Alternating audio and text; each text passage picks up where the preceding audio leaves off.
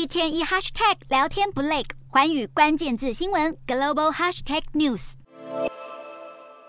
大批伊拉克救难人员和红新月会志工凌晨时分，载运十多辆卡车的救难物资，迅速运往土耳其和叙利亚地震受灾区，期盼能赶在黄金七十二小时内解救更多受困者。不止土叙中东盟国大力相助，就连与他们关系紧张的以色列都抢在第一时间宣布提供救援。欧洲方面，欧盟成员国德国、法国、荷兰、波兰、希腊、捷克以及保加利亚等国都已迅速动员救难队前往土耳其和叙利亚十个受灾区，而英国则是派遣一支由七十六名搜救专家组成的团队，携带救难犬远赴土耳其参与搜救任务。此外，就连目前正处于激烈战斗状态的俄罗斯与乌克兰，也在交战之余积极提供土叙救难援助。而画面中的驻俄叙利亚士兵，在当地时间六日主震发生后不久，就已经赶往灾区。协助搜救幸存者，而俄国总统普京随即致函土叙领袖，表达深切哀悼。乌克兰方面也已经准备好一支大型搜救队待命，随时准备进入灾区。亚洲方面，除了台湾分两批次派遣上百人救难人员协助救灾外，日本也即刻派出十八人救难队抵达土耳其首都伊斯坦堡待命。最后，中国国家主席习近平也致电土叙领导人，表达对赈灾的惊讶与对罹难者的哀悼。中国红十字会则宣布分别向两国人道机构提供六百万元新台币资金援助。而根据外媒报道，目前已经有四十五个国家和组织加入援助之列，其中还能见到某些国际间的政治宿敌罕见合作，携手为这这场百年大地震灾民贡献一份心力。